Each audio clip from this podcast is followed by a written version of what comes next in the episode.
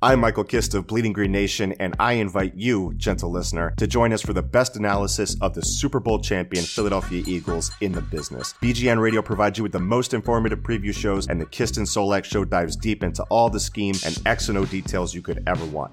Plus, discussions with the industry's brightest minds, including former NFL players, and press conferences from the Eagles coaching staff to keep you up to date and informed every step of the way.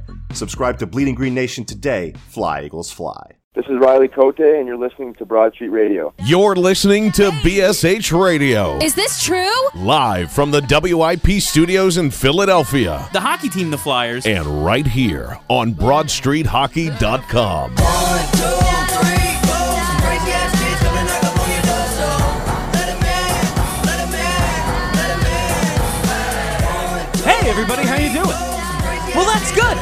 Welcome to Broad Street Hockey Radio. That's right, BSH Radio.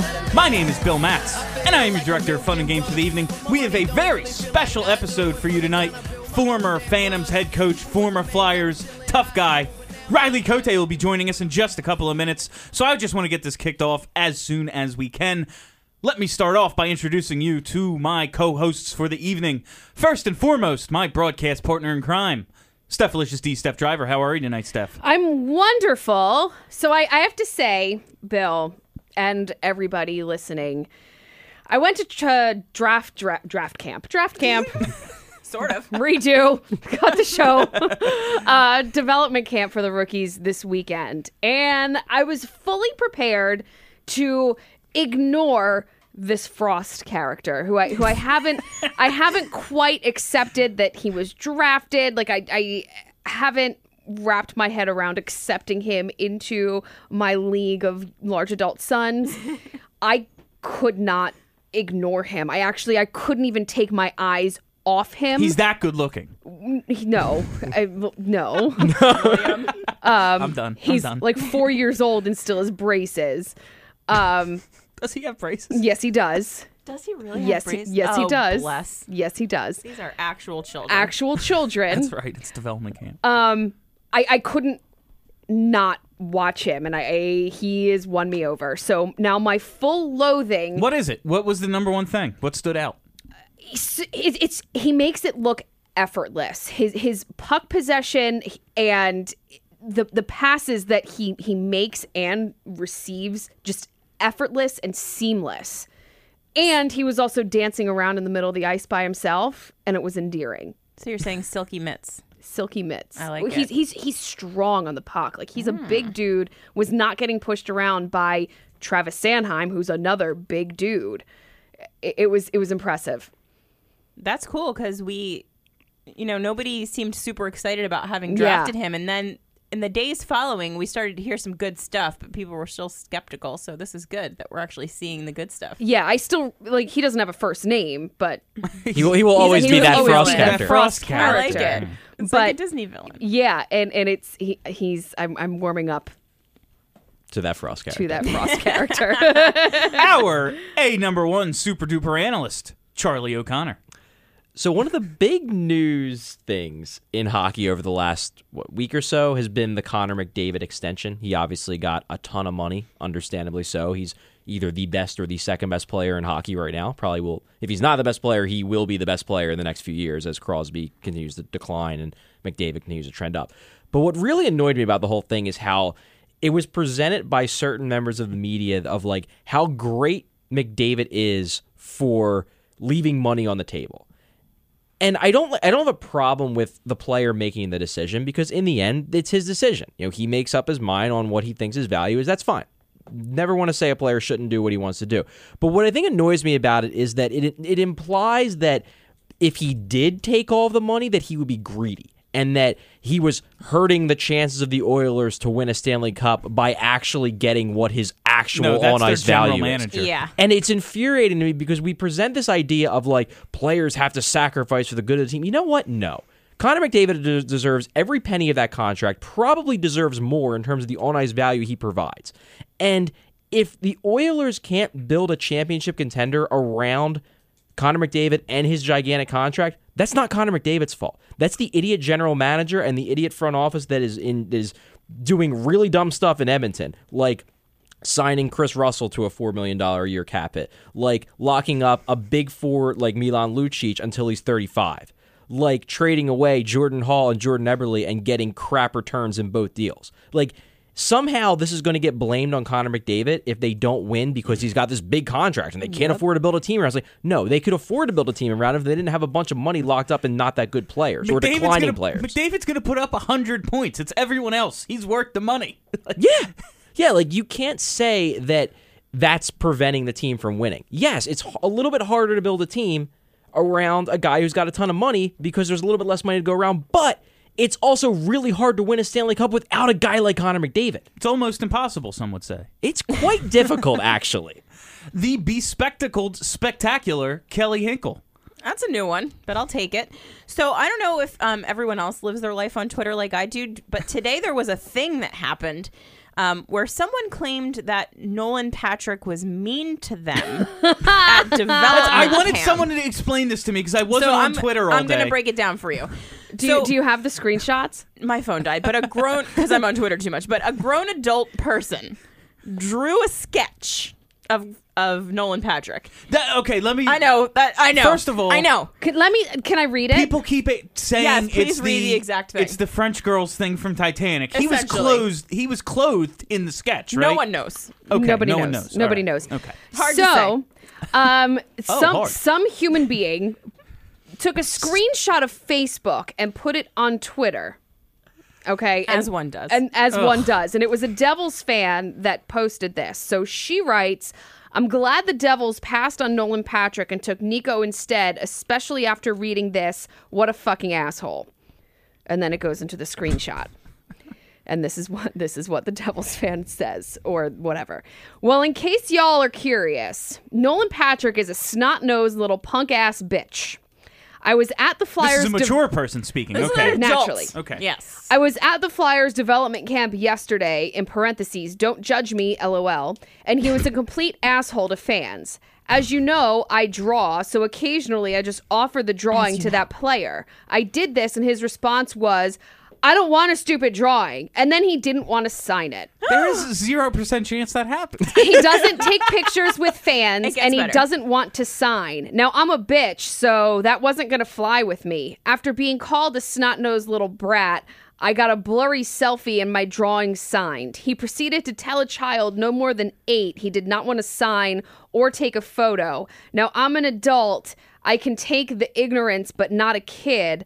I just continued to bitch this little punk out on how he's a spoiled, entitled brat. Even his own teammates were appalled at him. Feel thankful you have Nico because this little shithead is going to get throat punched if I ever see him tell a kid no again. Well, that's a threat. And good morning, everyone. Happy Monday. This, so- this story doesn't make any sense, though. So- I have. Okay. There's so many layers of this where I'm just like, you're full of shit. There's Literally none of this happened. And any of that is true. Any none of this happened. I'm not saying it's impossible. He might be a dick. So here's the this thing. Didn't happen. Here's the thing. Nolan Patrick is most certainly a smug little asshole, as any teenager who's been told for his entire life that he's special is going to be. I don't even care. He'll grow out of it. Crosby was an asshole when he came into the league. He's Well- a bit n- more less of an asshole now, but whatever. but also, a kid who's been the consensus number one overall pick for as many years as Nolan Patrick has been has gotten a little bit of PR training, and there's a zero percent chance that he acted this much of an asshole in front of fans at a team sponsored event. I wanna It know- Simply Hold on. didn't happen. You know why it didn't happen? I was there yesterday. Charlie was there yesterday. Do you know who was not there yesterday? Nolan Patrick. Is this true? He was not there. I mean, yeah, he, I mean, he might have been like in like you know the Unless he video was in the sessions or whatever, Uh, or maybe. in I mean there was no media there. There was no media availability there. It was us. Mm-hmm. So if he was hanging out in the locker room, do you know what also didn't happen? Any of that? Any of this. so th- this is what annoyed me. Just coming in from Facebook here, uh, Ariel Mendez chiming in saying, Oh. "I know this girl, and trust me, that likely did not happen." Of course laugh it out didn't. loud, laugh out loud, laugh out loud. So- So, is, she has a history of uh, of uh, Of being a making shit psychopath. Yeah. Okay, cool. So it just for the for the love of Christ, Flyers fans, could we not give absolute bullshit like this any kind of credence. It's we've got good stuff to talk about. We don't need to waste our time. So I let's just- just, nah. Yeah, like I, I just I don't care either way. like like even if this is true, and I really don't think it is. definitely not. But even if this is true, like like whatever, okay, he's maybe he's a jerk, but as long as he's good at hockey, it don't doesn't really bother me either way. But the story, I wouldn't be shocked if there's like a kernel of truth in here. But it doesn't make any sense. Like if if sh- if he really said that to her and like was dead serious, like wow, this is a horrible picture. Then why would he later sign it? Sign it Like and the, the, the logic does not make any So, sense at all. She is she is berating this teenager yeah. Oh yes. in front of the children. team A te- the and, team. and children. And fans, children. Yep. and Mhm. nobody from the organization had anything. and also no media. And she was no one saw this. She was so angered and disgusted by his behavior that she still She wanted a demanded selfie his autograph and an and autograph. selfie. I mean, Kjell Samuelsson never used to sign autographs. Who cares? I, I just if if Nolan Patrick has to be an asshole to avoid some of these psychopaths That's that, okay. that wait by the cars, that's fine. That's, Yeah. And I have heard stories of other Philadelphia athletes from other sports who I will never say their name because it is totally their right when they are not at a team sponsored event. When they're just to be trying like, to go nah, I'm not signing or autographs. eat lunch. Because if they're in a hotel lobby and one person goes up and says, "Hey, man, you know, I really like you. Can I get your autograph?" It's never going and to they end. say, "Ah, "Yeah, like w- real quick." If one person sees that, there is now a crowd and a line. Yeah. and So- you are getting followed to the bar or wherever you're going. well, a- and I just I didn't say any names. this did I? no you didn't No, Okay. good job. but i like i have i've heard of this too and like you've got to respect their time like just because they're in the public eye does not mean that they owe you anything but also this did not happen yesterday like if this it, it just Or at all flat ever. out Yeah. it, it- there's a, a, a slight possibility that maybe it happened saturday but the entire story not at all Yeah, if- there's if- absolutely no way if it happened, I highly doubt it happened exactly the way it was oh, described. oh, I think maybe not. highly doubt it. number one, I don't care who this woman is.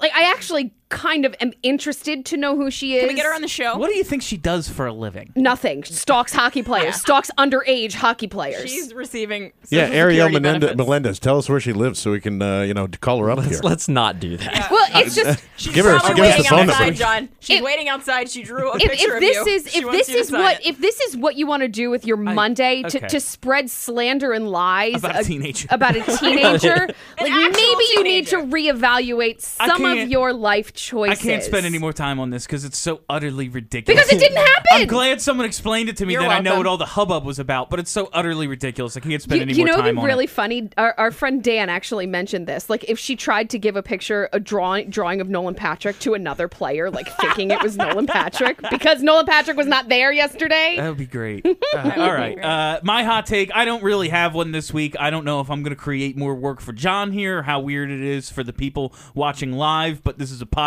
You're probably checking it out on demand. My uh, hot take is going to be this awesome Riley Cote interview that we're going to lead you to uh, right now. Riley Cote, how you doing tonight, Riley? I'm good, thanks. How are you?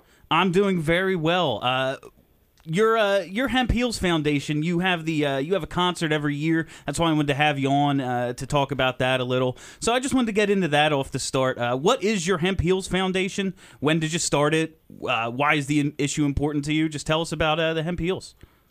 Yeah, absolutely. Yeah, I, I, I founded the Hemp Heals Foundation in 2011, um, the summer that I retired, and we're actually our, it'll be our seventh um, annual Hemp Heals Festival at Festival Pier. But uh, I really got into it uh, um, once I once I started understanding why my physical body was breaking down and I wound up retiring at the age of 28.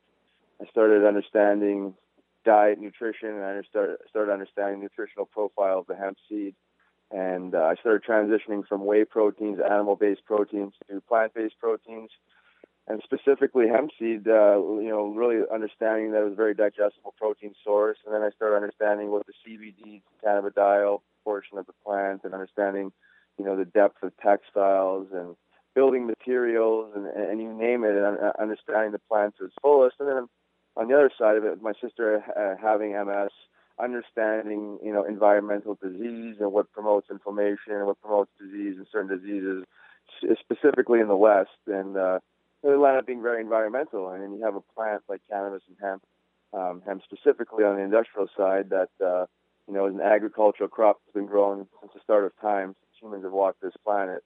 Uh, it's been our number one ally and food source and building material and, and textile and you know we've kind of transitioned to synthetics and everything chemical ridden and um, we've failed to understand diet nutrition and we're sick and and really it, the, hemp heals foundation kind of ties all that in together because uh, it is all environmental environment it impacts the soil the environment uh, human health and it can it can help uh, the local economy be self-sufficient self-sustainable so uh, I spent a lot of time uh, before that doing a lot of you know a lot of charity work and you know helping raising a lot of money for different uh, things. Uh, unfortunately, I just started losing faith in a lot of these things and uh, um, and, and seeing something as powerful as cannabis and hemp on the other side, you know, being sidelined. And not even just being sidelined, that people are being incarcerated for this. And once you learn the depth of it, it ends up being one of the biggest crimes against humanity ever. So, you know, as a person that you know, steps up to the plate and challenges wherever I need to challenge to uh, to get where I need to be and to do the right thing. Um, you know, cannabis and hemp specifically um, tops the list, and uh, you know, I, I created a foundation about it, uh, just promoting hemp as a viable resource, uh, renewable resource, sustainable resource, and uh, and showing all it can do. And the, the Hemp Heals Festival kind of sums it up. You got companies um, you got you got hemp food companies, you got hemp beverages, you got you know clothing companies, skin, body, and, and hair care products. Guy has Hempsels, a Philly pretzel made with hemp seed oil and hemp seed flour, and uh, you know just uh, just seeing hemp in its in, in, in, its different forms. So um, you know it became, it became a passion of mine, and uh, now I'm actually involved with uh, growing growing hemp in the Lehigh Valley, actually through three pilot programs through Lehigh University. So things are changing um, very slowly, unfortunately, but uh, you have to understand that it's it's been over 80 years since the start of prohibition, so it's not going to change overnight, and just got to do your your part and you know make change. That's a, so the goal of the festival is to just spread the awareness. Uh, when and where you said it's at the festival pier. Uh, when is it, and how can people get tickets to go? Yeah, it's August 4th. Uh, headliners Re- Rebelution, you got Nahko Medicine for the People, Collie Buddz, uh, DJ Mackle, and uh, I think I thought I was missing one, uh, Irie. And then it's um, it's from 5 till, you know, uh, midnight or so, and livenation.com. You get tickets, and uh, it's a good time. You know, it's uh, I think a lot of people go there for, you know, specifically for the music, but, uh, you know, I think uh, the young generation, the people that are to, you know make change for you know for the future and uh, uh, you know the young minds you know if you can teach them the right way from the start you don't have to reteach something and help people relearn something they've taught was something was once bad so um, you know it's not even just uh, it's not even just teaching people it's it's kind of changing their whole viewpoints on you know a lot of different issues when it comes to, to hemp so uh, but once people see it and they understand it, it's, it's an easy sell because it's a no-brainer. It's just common sense stuff. You know, this isn't uh, no one's reinventing the wheel here. We're just kind of uh, going backwards in time almost. You know, synthetics and all this stuff has been so we, we glamorize all these things, and uh, unfortunately, there's a price to pay when uh, you synthesize things and you, you create. You know, you bring in a lot of chemicals and toxins into the environment. You know, the environment pays for it, and so does human health. So, hemp is the answer. That's, I wanted to know because you talk about prohibition and everything, and how hemp is tied to cannabis. And when people hear hemp, they think weed. Like that's just a that's just a thing that goes off in people's minds. Have you received any pushback from? You were at the Flyers organization a while. I think when I was at the show in 2012, uh, there was uh, there were some flyers there. Like, have you received any uh, any pushback from the league or the organization about uh, what you're doing? You know what? I really haven't. Um, no one said anything to me about it, and I've always tried to take a very professional approach with it. I mean, it's it's kind of this this like you know underground dark um, thing when you talk when, you, when when people talk about it, but it's really not that. It's actually the complete opposite. It's a very it's a very positive thing. It's a very you know vibrant thing. It's a, you know, it's a, it's a very good thing for everyone. It just uh, I think when you everything is slammed so negatively, um, it certainly changes the way people think. But um, no one's ever really said anything negative about it because I think when you speak truth and it resonates with people, you're not, you're not going to be like, well, what the hell is this guy talking about? He's wearing hemp clothes, he's eating hemp food, he's you know, taking CBD and he's you know he's using you know hemp lotion and stuff like that. So it's like how harmless would it be? So if you're against THC, if you're against the the one compound in cannabis that gets you high, well then remove that and you got industrial hemp and, and you should be able to support something like that. And if you can't, you're just ignorant. And, and unfortunately, there's a lot of ignorance on this planet, and you have to get through it. And you have to, you know, you have to change minds. It's, it's a very simple concept, very simple thing to understand, but people are scared. They fear, they fear the, the, the craziest things. Honestly.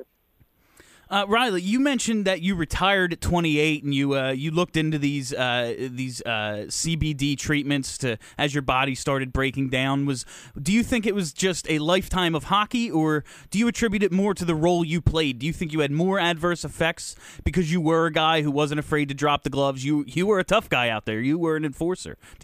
Something well, to yeah, yeah, I, I would say so. I mean, uh, you know, the the sport of hockey for anybody has its fair share of lumps and bruises and, and surgeries and stuff like that. But I think if you're fighting close to 30, 35 times a year, um, and, and some big dudes, I, I think that the wear and tear physically is a little more demanding, but it's, uh, it's also very mentally draining, spiritually draining, which most people don't understand. I mean, the whole fight or flight response, if you're constantly in fight response, it's, uh, it's a lot of stress, but you know what I mean? It's a lot of anxiety thinking about fighting guys, fighting guys that are much bigger than you. There's, you know what I mean? There's a lot of, a lot of that going on. So, it, it takes its toll. You know what I mean? So I mean, my physical body broke down, and, and really, I, I really couldn't go much further at 28. But it wasn't even just the physical body. You know what I mean? My my, my mind and my spirit was.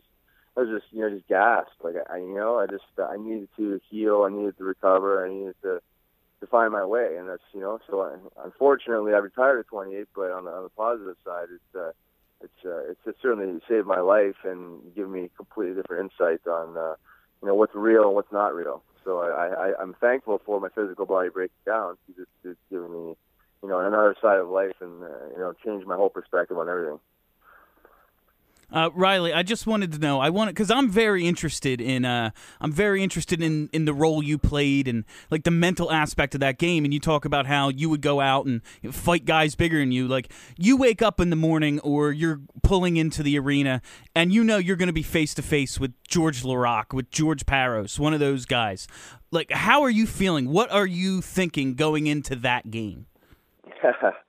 it's it's hard to describe the actual amount of anxiety it is, but it's. Uh, starts really the night before. It actually starts like the second the last fight ended. So, I mean, I could be fighting in a game and I'm already, you know, amped up to fight the, second time in that game. So, for for for an example of what you give me there, um, you know, the night before, it's, it's, it's on my mind. It's on my mind pretty much the whole time. You know what I mean? There's times you can kind of get off your mind, but game day, it's like it's hard to get off your mind. You know, and um, you know, pre-game nap. I was able to, I was able to, you know, relax and, and rest enough to, to get proper rest. I feel, but, uh, um, but yeah, it's an anxiety. Like I said, uh, fighting isn't exactly a natural thing, a natural state to be in.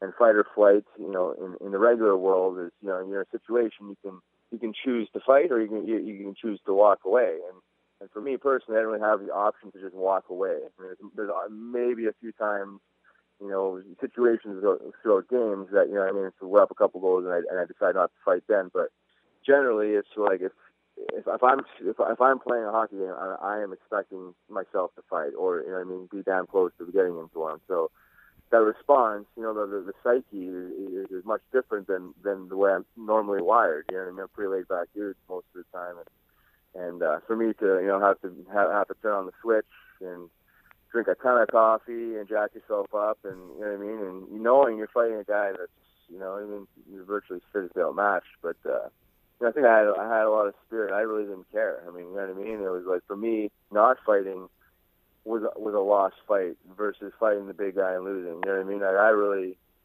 we could care less if I lost because I mean, to me, it's like I, I proved to myself that you know I first of all could you know play in the NHL but fight but just heavyweights when I really wasn't ever that guy. You know what I mean? I, I decided to do that at 20, and, and that was the way I was going to make it. But I was never, I never fought in junior. I never fought in street. I never, I was never a fighter. I was a pretty peaceful guy my whole life, and it was just what I had to do. But uh, the mind's a powerful thing. You know, if you believe in something, you're able to train your mind to do whatever you want to do it, and and that's what I did. I just studied fights. I studied attitudes. I studied Uh, you know, the way people carry themselves and and and and the power of fear and and and you know what I mean. Someone's in your face and and the fight or flight response. And you know what I mean. And I think I have proven that you can. You really you you really can do whatever you want to do because I mean it's like something like that was I just wanted to play an NHL. I didn't think I was gonna get there, but I wound up having to fight the biggest the guys in the game to get there, and that was you know that's the that's the irony of the challenge. So you know now on the now on the other side of the fence, I'm I'm fighting I'm fighting for him. I'm, I'm fighting for the simplest thing on the planet, but unfortunately, it's, it's public enemy number one. I, uh, I, Because it's so versatile. I wanted to know what you think of uh, the way the game is going now, getting away from getting away from the fighting, and like the Penguins just traded for Ryan Reaves because even though they think, even though they won two straight cups, they think their stars have been being uh, pushed around too much. Do you think there's still a place for guys who played your role? I think there is. Uh, it's it's just hard to get guys. There's, very few guys that can be that tough and be that good of a hockey player. You know, there's very few guys. You know what I mean? If, you if you really want to be serious about it, you know what I mean. You got the Lucic around, and you got the Ryan Reaves, and obviously Lucic I think is a better player than Ryan Reaves, but you know they can get around enough that you can say they can play the game. And even even I thought there was going to be a phase of like the Zac Rinaldo's, like these you know, middleweight type guys that were you know much quicker, could skate, um, and uh, you know, be more of a middleweight type guy. But those guys don't last because they're they're reckless and they're not really true. I won't say they're true true enforcers because you know what I mean. A lot of times they're they're bailing out on some of the dirty work they've done and, and whatnot. But and I, love the guy. Yes, don't get me wrong. But uh, but I think but I think there's just there's not many guys that can be that tough and be that good. You know what I mean? So I think the game is just like, well, we just we just won't be that tough. You know what I mean? It's like there's still team toughness and and whatnot, but uh, I mean, a guy like Crosby, I mean, I mean, if he would have played 20 years ago, 25 years ago, he probably wouldn't be touched a fraction of the time as he's touched now. And then you got one of the, you know, one of the main superstars on the planet. That, you know, how many concussions has this guy had? You know what I mean? I don't know. I don't know what the number is, but it's significant for a superstar. And you know, I, I still, I still feel that if you have guys like that, you have to send, you have to have somebody. Like you really do. Like and that's just me. Maybe this is my old school way, but I mean, I think there's still a place for it. But the guy, the way that the game is played, how fast it is, the quickness and the speed of it all, like you got to be able to play the game clearly. But uh, they're just they're just hard to find out, you know, that many guys that can can, can do both, uh, you know, efficiently and and stay within the rules of the game.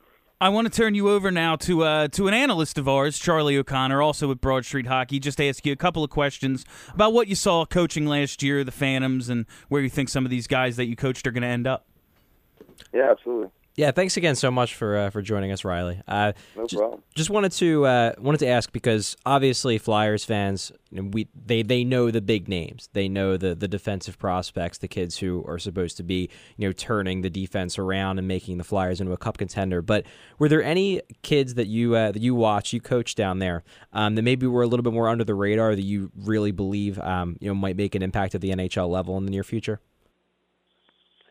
Well, I would certainly say Taylor Leier. I know he's had his, his little sniff there, and, and people know who he is. But uh, as far as a quality human being, quality worker, gets it, he's a pro. I mean, uh, he'll find his way for sure, whether it's the Flyers or somewhere else.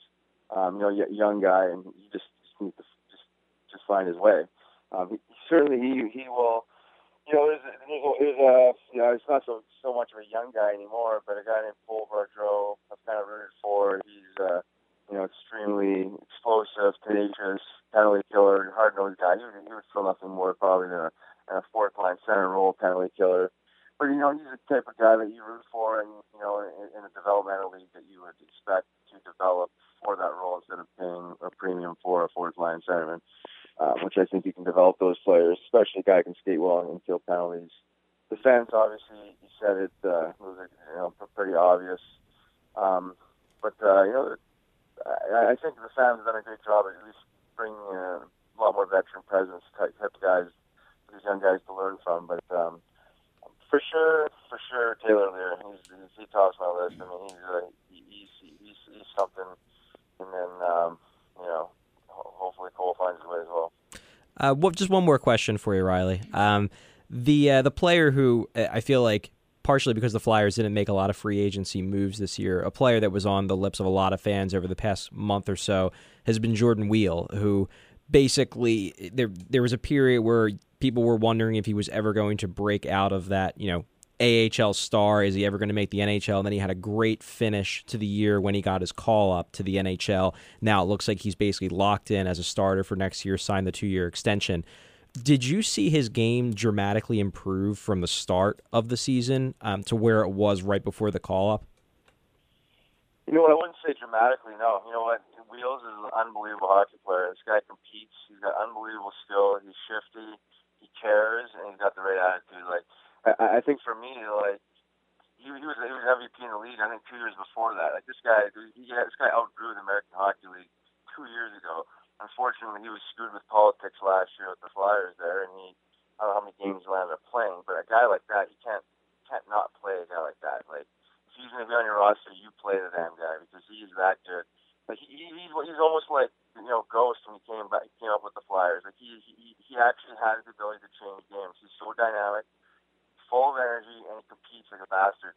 Uh, you know, and I would even say he competes much harder, you know, you know, much higher level than, than Ghost does. So he's a guy that he's playing on top two lines. You need to play this guy. And he's, but but he right from the start of last year, like he was he was just on a mission. Like he was he's racked up the points. I mean, he, he still finished playing the top 15 in scoring. He only played you know three quarters of the year. So he's uh, well happy to see happy to see him go. It hurt losing him obviously, but uh, the, the guy, I think he's one of those guys. If you give him an opportunity, you give him ice time and play him with good players this guy, I think he's gonna he's gonna surprise a lot of people on how good he can actually be.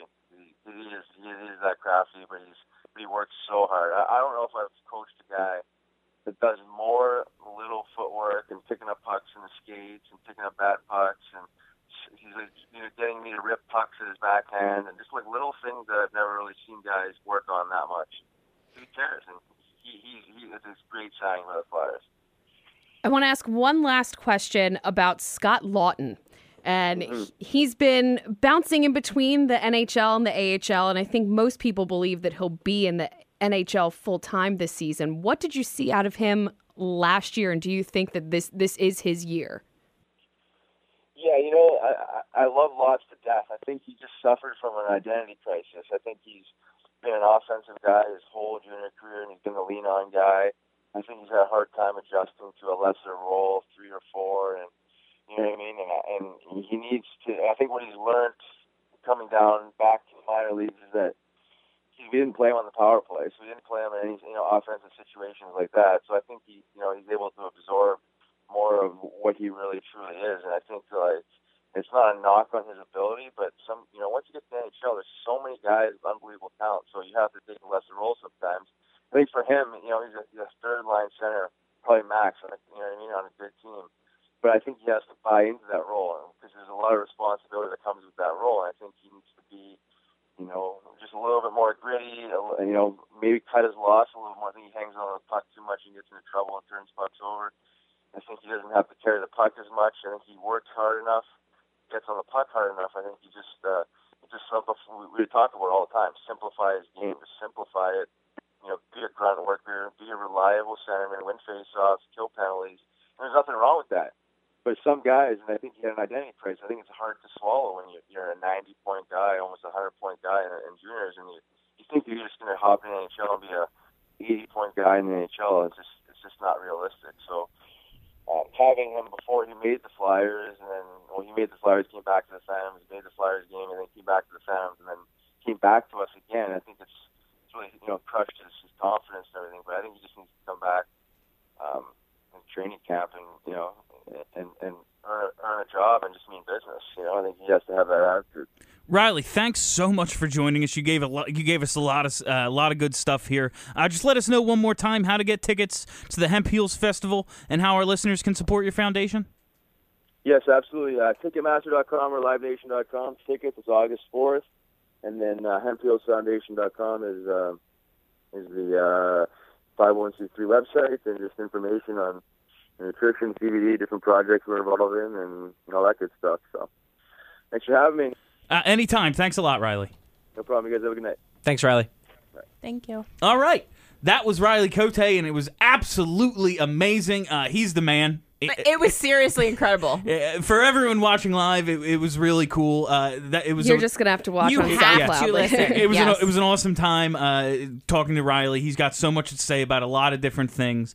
Uh, he did not. He told us before the interview he did not renew his contract with the Phantoms this year. Will not be back as an assistant coach, Which So- bums me out, actually. It bums me out. I, hope, thought he was a I good hope, coach. I hope more opportunities are ahead for Cote, but it, if it means he was able to be uh, a little more open with us, give us some of the answers he did, they were really good. Uh, Yeah, I, I yeah. hope Really everyone good. gets a chance to listen to that interview. But now we can get into.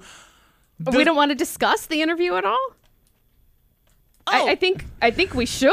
I mean, he said a lot of stuff about Jordan Weal. He said a lot of stuff about Scott Laughton. He said a lot of stuff about the Flyers organization. the uh, the Jordan Weal stuff was very interesting. Very. He- he- there was fire in that He- in that answer. Yeah. He spit hot fire. He was mad. Yeah, Yep. he was. That Jordan Weal was basically stuck in the AHL. Said he Yeah. got screwed by politics, politics. last Politics. season Yeah. when he was on the NHL roster and couldn't get into a game. And then, uh, like that, I guess that was after the trade when they were just like, "We don't have a place for you, but we can't send you to the AHL because you're not waiver exempt and all that." And he just couldn't get in. And then he dominated in the AHL, as as as Cote alluded to, and. You could tell there's some bitterness there. Oh, I, don't, yeah. I don't know if it's on Jordan's side, if he may have confided him, no idea. But Well, I mean, as as a coach, I think that your role is to look out for and advocate for your players. And, Absolutely. And this was a case where he wasn't able to. I mean, with with Jordan stuck in the press box, he wasn't able to do anything as a coach. Yeah, and I ca- always got the sense from Cote. I mean, it's it's kind of like a, a weird thing. I don't think a lot of people would expect a guy like Riley Cote to be a, a really good coach, and I always thought that he was an excellent, at least assistant coach.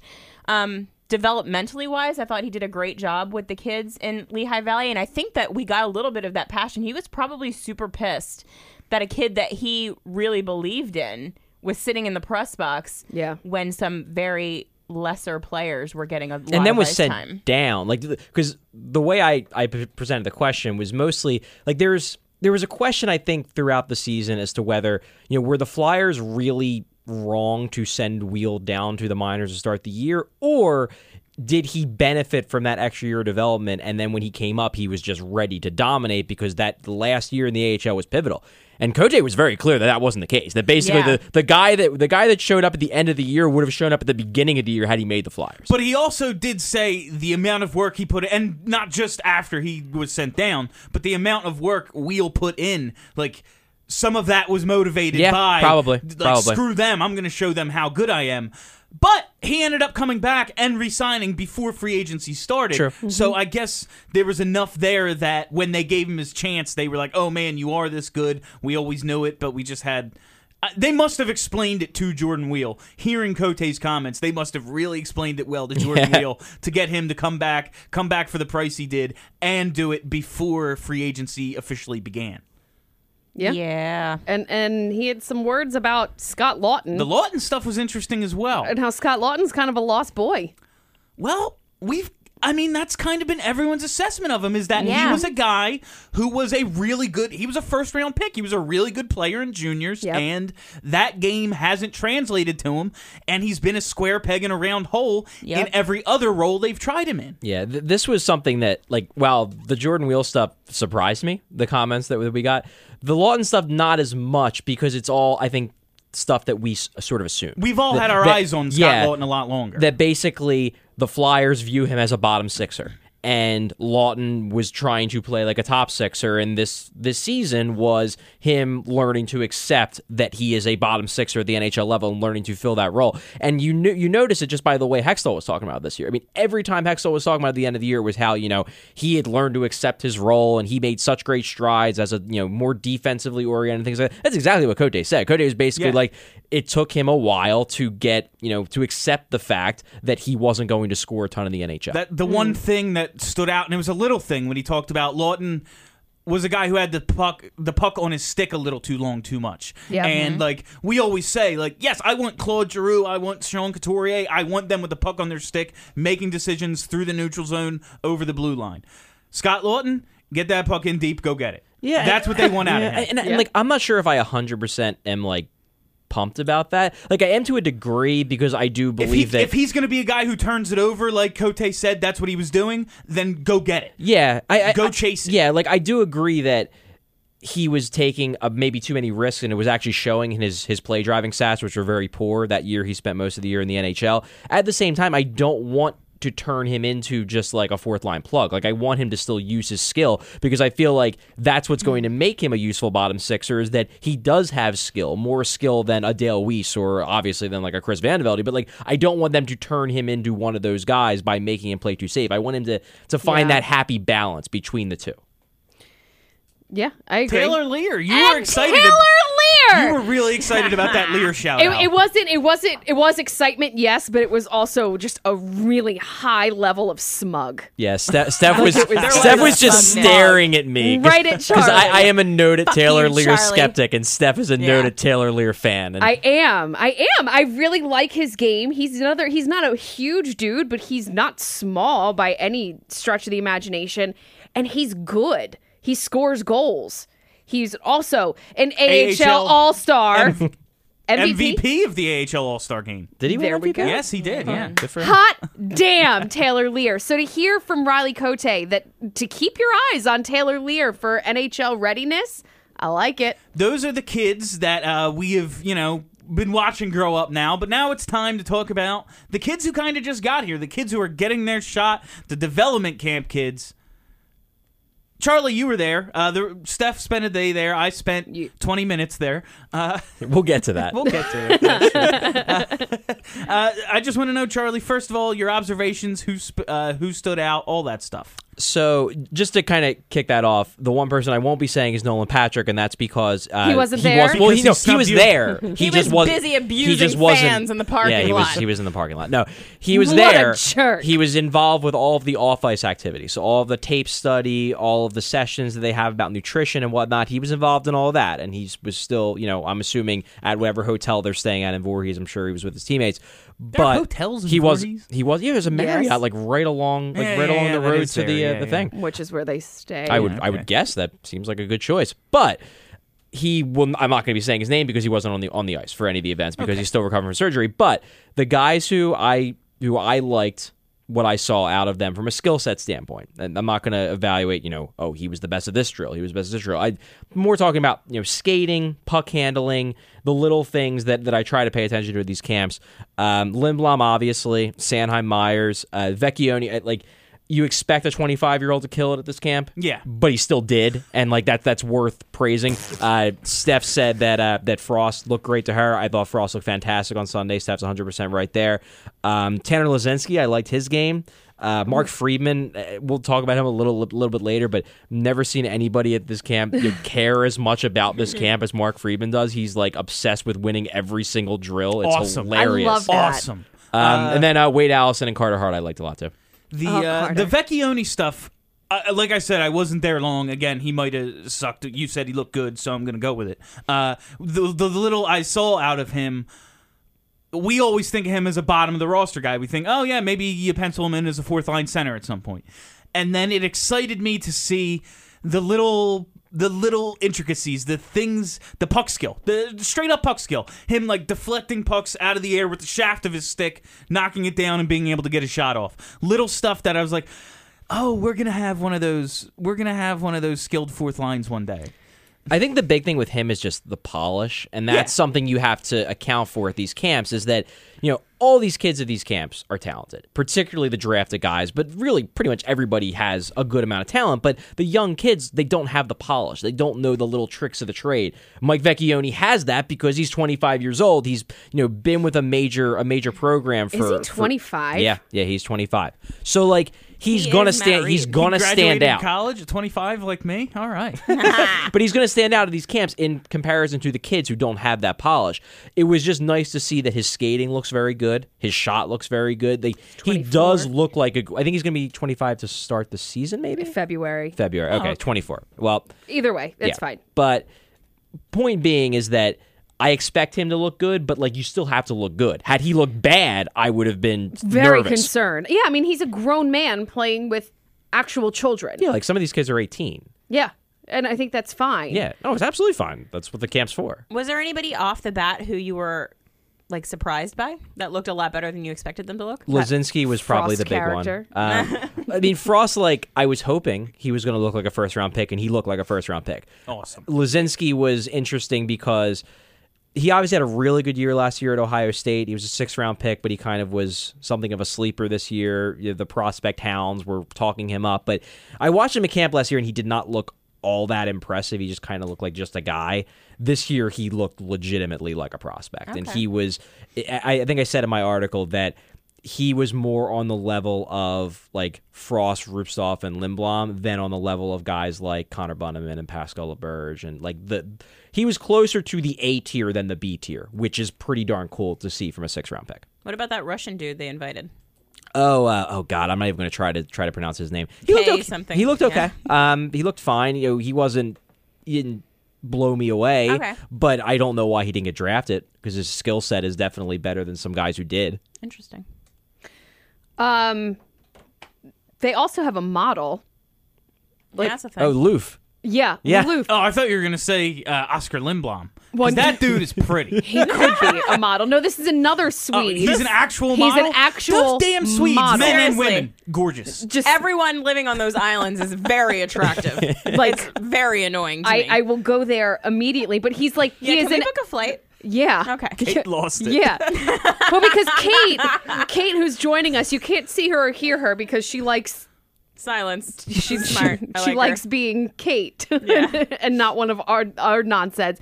Um, she's been talking to his dad today, who wanted pictures for memories. Because his dad is in Sweden, and if yeah, Yeah. and if that isn't the sweetest fucking thing you've ever heard in your life, It's so, pretty cute. So Loof was an invite. So like Yeah. for for him and his family, like, this is a huge deal Yeah, that he's he's, rocking getting a to play Flyers with jersey. Like, yeah, this is like a it's big deal for pretty him. awesome. He's for them. 21 years old, a right-handed defenseman, um, has won many awards for highest scoring defenseman in whatever league it is that he plays in. I don't think it's.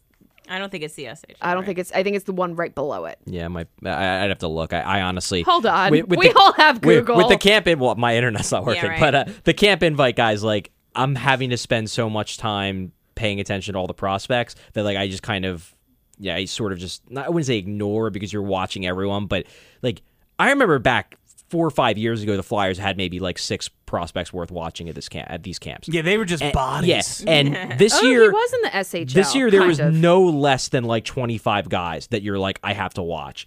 And it gets hard to keep track of 25 guys. I'm assuming. And I guess if one of these invites blew you away, you would notice them, but Yeah. they're probably all just, you know, good.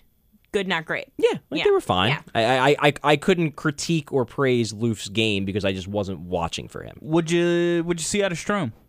Uh, well, the skating isn't that good, Okay. but uh, We but we knew- knew we that knew, we yeah, knew yeah. that, and it- Knew it about Oskar Lindblom. And they have a guy Sure. like on him, right? Yeah, yeah, It was it was really interesting. Whenever they were doing like individual skating drills, you had like all the other players doing whatever they were doing, kind of off on their own. And then whenever Strome was doing a skating drill, there was always like a coach sort of like about five feet away, just kind of watching him. And then once in a while, he'd come over and you know give him a little tip. Like they know he's a project, and they also know that if they fix the skating, this is a really really good pros- Yeah, prospect. yeah. So they're taking you know they're paying a lot of attention to this guy because they know it's one thing, and if they can fix that one thing, you maybe have a first round talent. Because uh, that was uh, one of the things I read about another guy, Isaac Ratcliffe, was that you didn't have to fully fix his skating, so he was a project without the scary part of being a project. And if you only have to fix one thing, like you do with Strome, it just makes that pick so much more valuable. Yes, he's a guy you're going to have to coach up. He's a guy who might take a little longer, but the payoff might be so worth it. They got uh, Strome was the fourth round. Fourth round, yeah, Yes, yeah, Ratcliffe was the second. yeah. And it, like the the If that fascinating stuff thing, pays off, you yeah, got exactly. first round talents. And the fascinating thing about Strome is that. uh, We know he's not a good skater. Everyone knows he's not a good skater. But despite the fact that he's not a good skater, he still had a better point per game ratio than both Morgan Frost and Isaac Ratcliffe. Like, imagine how good he would be if he could skate. How about that? Yeah, Isaac Ratcliffe. I mean, you can't teach size. Yeah. He's, he's a big dude. No, I, I'm I'm on record as basically calling Isaac Ratcliffe, Ratcliffe basically like the forward version of Sam Morin.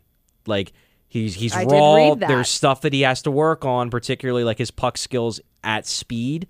But the skating ability for a guy that big is really really plus. Well, that's also, I mean, that's a thing that big guys do need to work on because when they're that big and they're playing in juniors against younger teenagers, they'll get called just for using their body. So then they shy away from using their body and then they play a lot smaller than they are. That so was, they uh, have to learn how to play to their size and sometimes that takes a while. I, I read some quotes from Ratcliffe where he's looking to put on 20, 30 pounds, I think he said. And that was something that stood out to me as I'm watching him uh, in some individual just battle drills, one-on-one stuff, and he's getting leaned on. And he's not like bowling dudes over, Yeah. but he's winning a race. Like, Yeah. he's like he's using his hands and using his legs, and like someone's leaning, and he's not just he's not just pushing back. And I was like, if he learns to do that, you could have something really special. I- I think it'll come with time. They, you know, you've got to learn how to play to the side. size. It's his first camp. Yeah. he was. This is his draft season. Yep. He was just playing against children. Yes. Like, yeah, yeah, and, and and I felt like when I wrote that article, I felt like the paragraph came off as critical, but I really didn't want it to be well, it's because people are so down on Morin. Yeah, well, to me, it's like I mean, Sam Morin's going to be an NHL player. The, the jury's out how good he's going to be, but he's going to be an NHL player. And with Ratcliffe, like I didn't expect to see a guy who was just mauling people and was doing everything perfectly. Because if I expected to see that guy, the Flyers would have taken him, you know. Within the mid, somebody would have taken him in the mid first round because he's ready and he's got all that skill. Like I always looked at him as a project. I Yeah, saw, I saw do- exactly what I expected to see, and I saw nothing to dissuade me that he might eventually be awesome. if he could do all that stuff at six foot five, he'd be stepping in the lineup right now. Exactly. Like Yes. you'd be penciling him in. Exactly. You know who I want to know about? Phil Myers. Phil Myers looked very, very good. Yeah? Yeah. Oh, I Yeah. want him on the team like now, and I No, know he- that's crazy, but I I want it. He looked really, really awesome. I think the the, the thing that surprised me maybe about Myers, and I, I came in expecting him to look very good, but he was very sound defensively. Um, in the defensive drills, like he was using his reach very well. He was strong. He's not, you know, he's not as bulky as he's eventually going to be, but he was strong enough against, you know, the Oskar Lindbloms of the world. I had one one clip I posted on Twitter where basically, you know, Lindblom's trying to lean on him and Myers just kind of slows him up and then gets around and knocks the puck away. And like Oskar Lindblom's a guy who we expect to be in the NHL this year. So, you know, maybe he's not going to be the strongest NHLer, but he'll be an NHLer and he played in the SHL, he played in the league against men and Myers really didn't have any problem physically against him. So, Myers is a guy who I actually I asked Hextall this on Friday because Hextall had media availability. I asked him if the fact that Myers did not play a full season in the Q because he was dealing with injury, if that would put him behind the guys like Hagen, Morin, and Sanheim. And Hextall basically said not really, but what does is that those three guys have AHL experience and he doesn't. So Myers has to prove a little bit more than they do because the organization has seen those three guys play against top caliber competition in the AHL, whereas with Myers, they've just seen him in the Q. It's not to say he can't do it, but he has to show a little bit more than those three guys do. Does anyone else ever just like think about what our defense is going to be like in three years and like giggle? Well, Andrew MacDonald will like, still be here, so Not in three years. uh, it, it expires Three years left. 2020. Yeah, right Yeah. when Three more years of the deal. That's it. then it. a lockout, Goodbye, Mount. and then 20, 20, 2020, 21, we'll have we'll have the best defense and in the league. the lockout. um, I, Uh, I laugh because I'll cry if I don't. um, I also wanted Charlie to talk about uh, Rubtsov. Rubtsov. Rubtsov. Right. Rubtsov. Rubtsov. Uh, because I saw I saw a little The bit germ. of him on Sunday, and I wasn't overwhelmed, but I also didn't have very high expectations. You didn't catch the germ. I, I'm sorry. No, sorry. no. He's Ruby. They call him Ruby, and that's what he Ruby, is. Ruby, for Ruby, for Ruby all Soho. for all the little rosy cheeks, we've got another. We've got a little Ruby. Oh, that was terrible. I'm calling him germ. I mean, you got Kelly calling him germs. So well, that's just germ. like, Kurt did it. Um, with regards to, to Rubtsov, I really, really liked his skating. I thought he was a very smooth skater. To me, he was the most. He had the most effortless stride after Sanheim, who is just an incredible skater Yeah. all around. I thought his skating was much. I knew he was a good skater. I didn't realize he was he was going to look that good.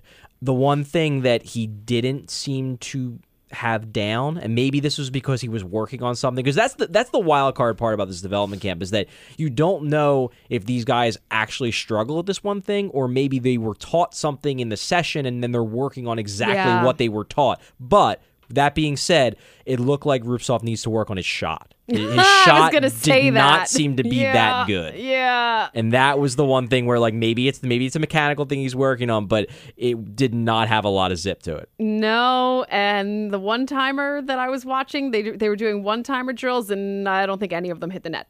Oh, Uh, and it was a wide open net. You got to do that. That's a really tough thing to get down. I'm just saying, not a single one. And he's 19. You Yeah. know, he's he's 19. That, that's I think what people because last year was such a weird year for him. It almost feels like he's been around longer than he has like- because we were always talking about him like when's he going to come over? What's going to happen?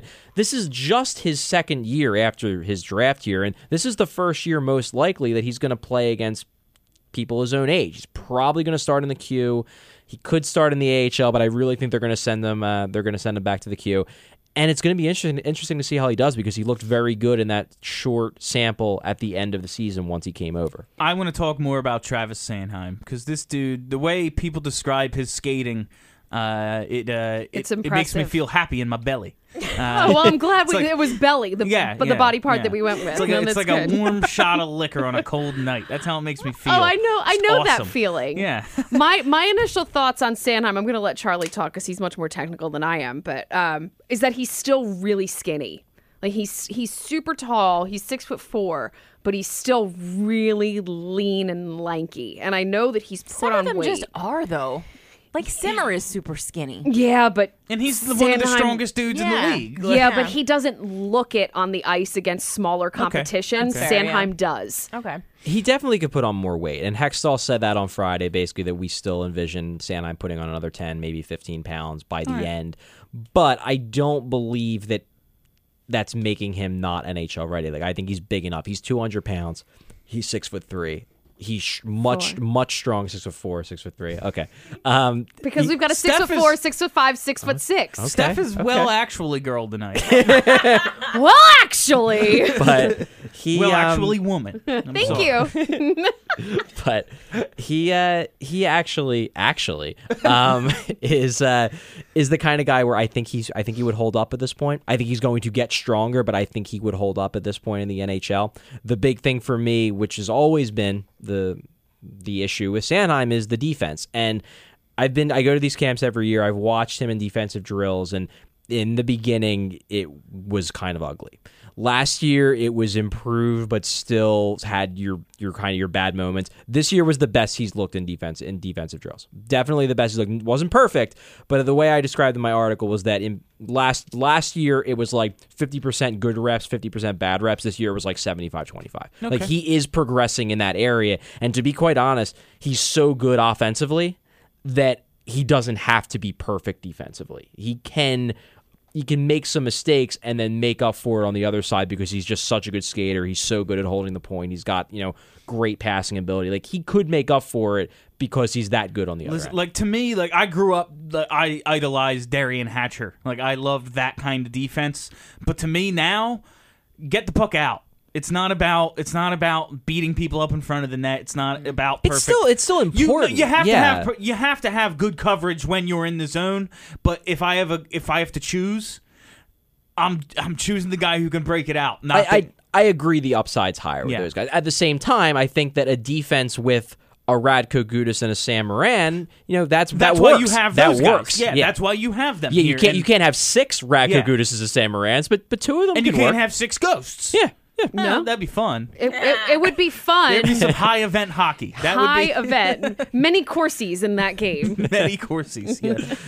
no, I think I think that that's that's really what I was trying to say in my defense, um, in my Q and A last week of Sam Morin. Like you need to have a well-rounded defense. Every team needs a thumper, Johnny. Well, you can't have. I don't like these quotes that you just throw in. I don't. I don't. I don't like that. Steph doesn't movie. I don't movie, and it throws me off. Go ahead. Um, you need to have a well-rounded defense, and you can't have all offensive defensemen. Yes, you can have well-balanced two-way defensemen, but we do have Ghost already on the team. He's not going anywhere for the foreseeable future.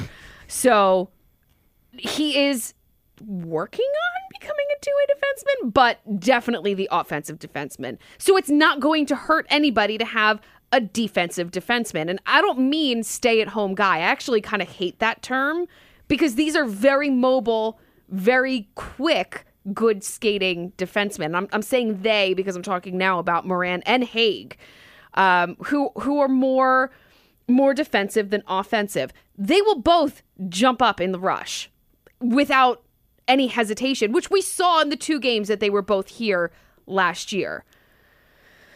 And rant. I, I think the the key with the defensive defenseman is that defensive defensemen aren't inherently bad. It's just that a lot of the players that get the defensive defenseman label are bad. And that I think is why the label has kind of gotten, you know, it's it's turned They're into stay-at-home defensemen because they can't because they're bad. Right. But, but like you look at a guy like Radko like Radko is what you would view as a defensive defenseman. Radko drives play fantastically. And you look at a guy like, you know, Vlasic, you look at Hjalmarsson, like these are defensive defensemen who are also good defensemen by the numbers. So the key with the defensive defenseman is that those guys are useful. You just need to make sure that you're not believing a bad defensive defenseman Yeah. is a good defensive It's- defenseman Right. just because he's defensive. It's like Chris Vandevelde. He's a good penalty killer. Like, no, he's a zero-dimensional player. Yeah, exactly. Like, no, the reason Nick Grossmann leads the league in blocked shots is because everyone in front of him gets the puck and thinks, "Oh, I can get by this guy."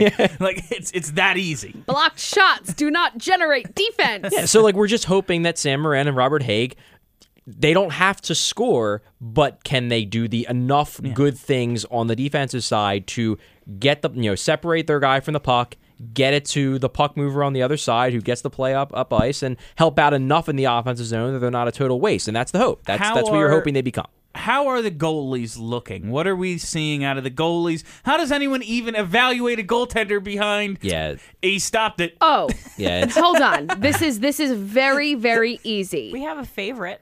We have Carter Hart, Felix Sandstrom, None some guy, and sex number goalie. Yeah. Sex number goal. Sex number goalie so, is our favorite. So Tomek from the start Shout of out his to uh, fan favorite. Si- Yeah. Since he was drafted from his first development camp, he got the, the number 69, and he later made it very clear that he wasn't just handed this number. No, he, re- he he requested it. it. Absolutely, that's amazing. Oh, I'm getting his jersey. Oh, he is like our he's- he is our favorite. Definitely. Trade Carter Hart now. Well, let's not get crazy here.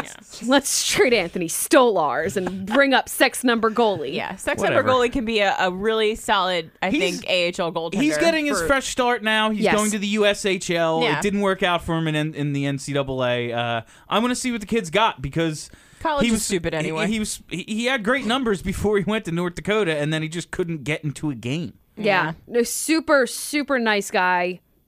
If you're listening, we'd love to have you on one day. Yeah. Or just come have a beer with us. Yeah. We're down for that. Is he 21? He's got to be. Oh, He's hot 21. Kate says he is. All right. Okay, but as for the uh, the other goalies, they, they paired Hart and Sandstrom together in the same group because there are only four goalies at this camp. Usually there's more. There were only four this year, aside from the the guys they like literally pulled off the street to be you know. I feel bad that I said some for the- guy. His the name was forwards. Hanson. Um, Hanson, yeah, yeah. Like I, Okay. di- I Guy. did know his name, but I was rude about it. And I don't like being rude about guys that I don't hate yet. Um, I uh, I thought Hart and Sandstrom both looked good. I was a little bit more impressed by Hart. I felt like he. Um, How dare you? I know. I'm sorry, Kelly. I'm okay. sorry. I'm I'm bad talking your next Henrik Lundqvist. He still is, though. but I thought Hart. What what impressed me about Hart in particular was that he his positioning was great, but his movements were subtle, but he always ended up in the right spot. Like he was he was quick in terms of positioning to square up shooters and whatnot. He just he's he's got to be a goalie that goalie coaches love to coach. He looks like, f- from the little I saw of him, which was like you know World Juniors and stuff. Uh, yeah, one of those technically well-rounded, like a guy coaches like just a a. He's got that polish. yeah, like he's he's technically perfect. Yes, ex- just like Michael Neuvirth. Just like Michael Yeah, Neuvirth. Future Las Vegas Golden Knight. Still on that oh, train. no. It's two year deal. All right. It could it could happen anytime. Any day now. So- Oh, Trade deadline God. is in February. So I do want to make make a little pivot because we were talking earlier about Myers and Sanheim, and this is something that interest that really it, it caught my eye because Myers we had availability with on Friday, Sanheim we got availability with on uh, on Saturday, and they were both asked about like what their thoughts were about possibly making the NHL this upcoming year. And I Do we have audio of that? I, I don't I did not bring it, but I, okay. I wrote the quotes. So I think there's a real distinction between the, the the two guys and kind of the way they're approaching this upcoming training camp. You have Myers. At camp, I'll try to do my best, and whatever happens, happens. I have trust in management here that they are going to put me in the right spot. So wherever I go next season, I'll be happy with it. Sanheim. All right. I think I'm ready, and I'm going to fight for a spot until someone tells me differently. I'm coming to make the Flyers. Like I like Philly. Sounds like, a nice boy. you have Phil Myers, who like, and granted, he's a year younger. That probably plays into this. But Phil Myers is basically like, I'm getting, I'm going pro. This is awesome. Like, if I go to the AHL, that's cool. If I go to the NHL, that's awesome. Yeah. Sanheim is Sanheim like, rode the bus last yeah, year. He's Sanheim is like, I'm done with this Yeah. shit. I want to be in the NHL I now. am not carrying my own that bag me- another year. That makes This me so happy. See, that's the kind of stuff that gives me the the Yeah. Shot of whiskey in the belly feeling. it does make you warm I in do- the belly. I, love Travis Sanheim a lot. He's always been one of my top He is three the- favorite prospects. I freaking love this the dude. guy who. He's the beginning of our process. When they took Sanheim, That's that's true, that's the first yeah. because the year before it's still Holmgren, and while they Yep. needed to take a defenseman, they went with the guy who was six foot six, and like when you watch those videos on the website and the scouts are talking. Yeah, the war it room. sound yeah the war room stuff. It sounded like if Nurse was on the board, they still would have taken Yeah. Sam Morin. Like you know, Morin will hit you in the teeth with his stick. He I fits our culture. I don't know if Darnell Nurse has that in him. While a part of me loves that because you do you need to be mean to play defense in this league. Like you Mm-hmm. need to like have it in you to cross check somebody every now and then. But if you're drafting someone based on that, I don't know about that. Mm-hmm. Yeah. Yeah, and, and I, I think we all still have high hopes for Sam Morin. Oh, But, I absolutely but, do. But, but I do I agree. can't- I love that Intellectually. kid. Yeah, I do agree that the Sanheim pick sort of in a way kind of makes like is like the start of the Hextall era in some Yeah. ways because Hextall's been so good at drafting and that was the first big And he pick had that made. breakout, and people were like, "Oh, really, Sanheim? Okay." And then he had that breakout Yeah. year, and everyone went freaking banana. Yeah. Our, our buddy Jake just said on our Facebook feed, Samhi- Sanheim is the beginning of the end of the Andrew MacDonald era. I like it. That would be nice. this is the dream. That- it is the dream though because you're looking at these guys and team officials are going out of their way to talk some of these guys up and Hextall has made it clear uh, not that he's willing to send Andrew MacDonald to the AHL again although he has done it before so Yeah. I guess he's willing to do it but if these guys come out and absolutely kill it at camp, if they're in the preseason and it is clear that they make the team better, I fully believe that they will make this team. And the reason I say that is Travis Konecny. Ivan Provorov was ready and everyone Yeah. knew it. Everyone, Ivan Provorov was ready the year before and everyone knew it. Konecny was eh, he's undersized. We don't really know what position. We're gonna move him to the left wing. He's a right winger. We'll see. And then he was it was like, oh, he's the most electric skater we have. He has to make the team. oh, it'd be Yeah. dumb if. So if Sanheim or and or Myers come out and it's like, well, yeah, Morin and Hagg kind of need to be here, but there's still that one more spot. One of them is going to get it, and Andrew MacDonald might be packing his bags and riding the bus again. That's I mean- that's the dream. That Yeah. it's the dream. And honestly, to be honest, at the end of last season, I don't think that I would have believed that Hextall would send Andrew MacDonald that- to the AHL in favor of a kid.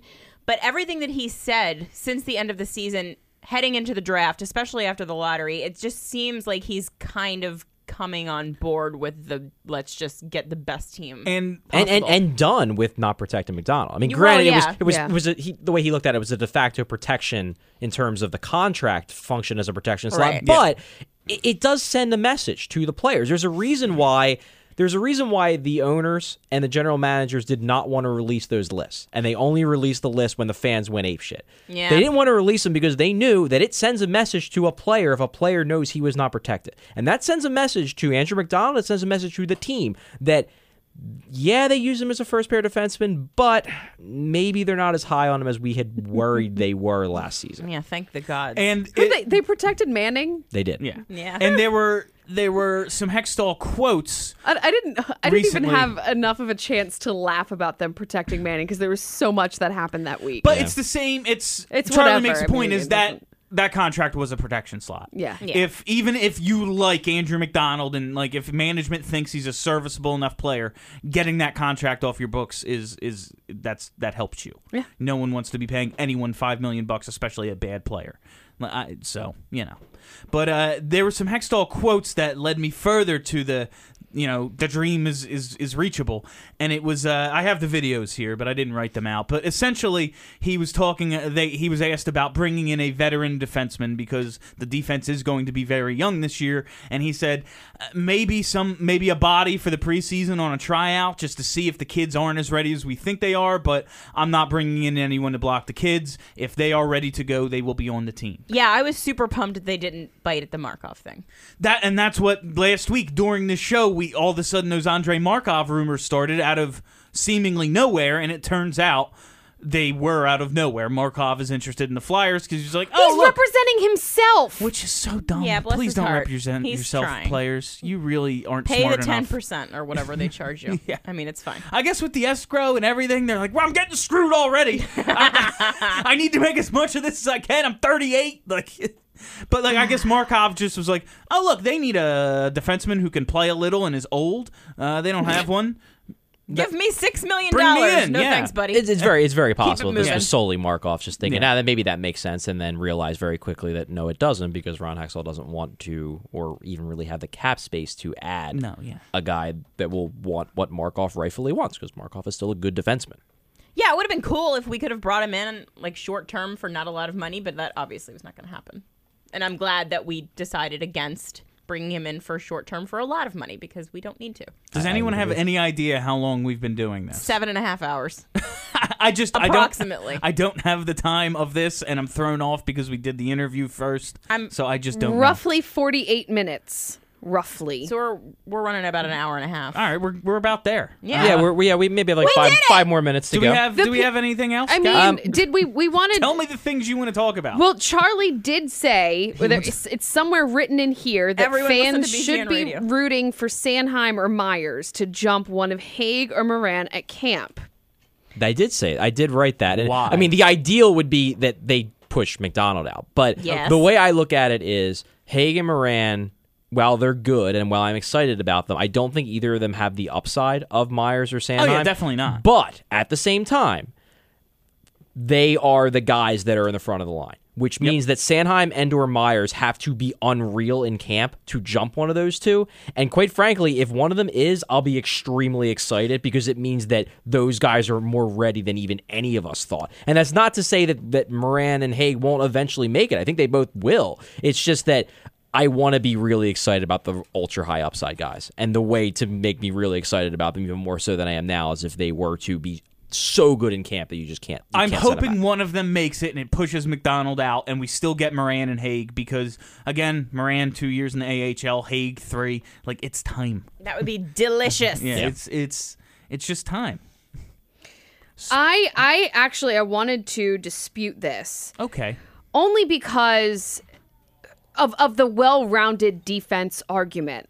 So if you bring up one of the more offensive dudes instead of Hagg or Morin, and I actually think it's really telling that Sanheim and Myers are both at rookie camp and Hagg and Morin are not.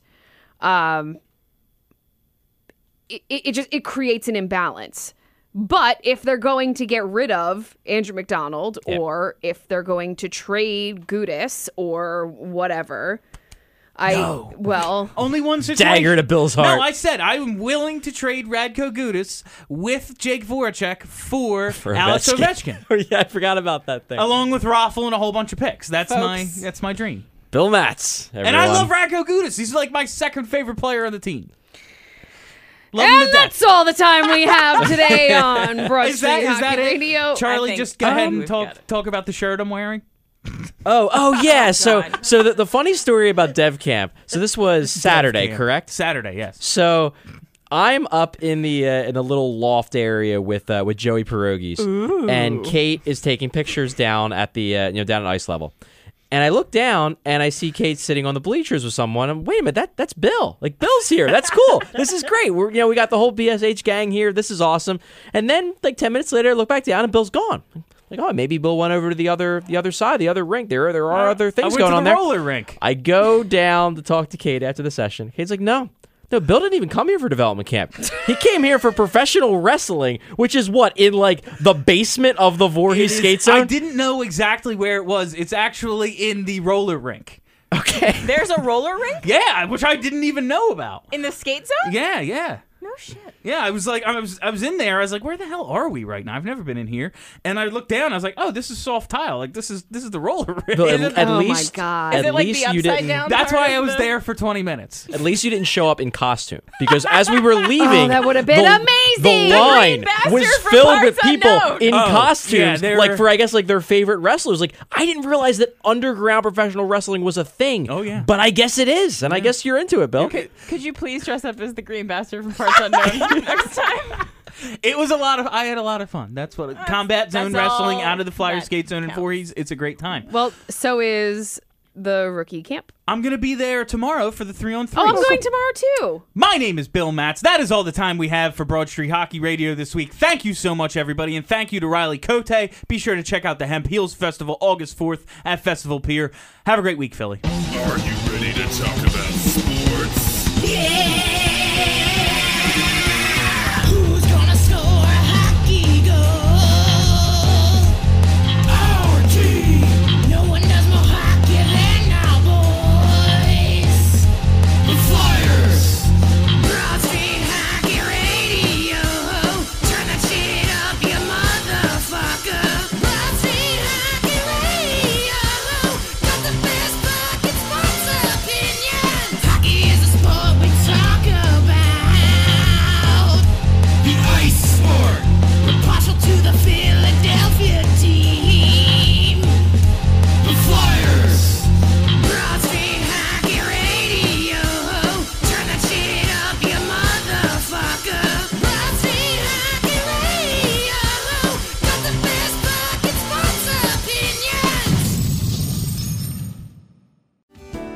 Hello, I'm Spencer Hall from SB Nation, and I want to tell you about my new show, It Seemed Smart.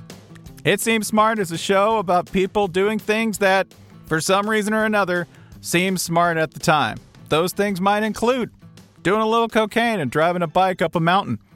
Or, I don't know, maybe racing 100 miles per hour across the country in the middle of the night with no one's permission. Or even stealing a bat from an umpire's room in a Major League Baseball park. Check it out, and if you like it, tell a friend. I'm Spencer Hall. Don't do anything smart.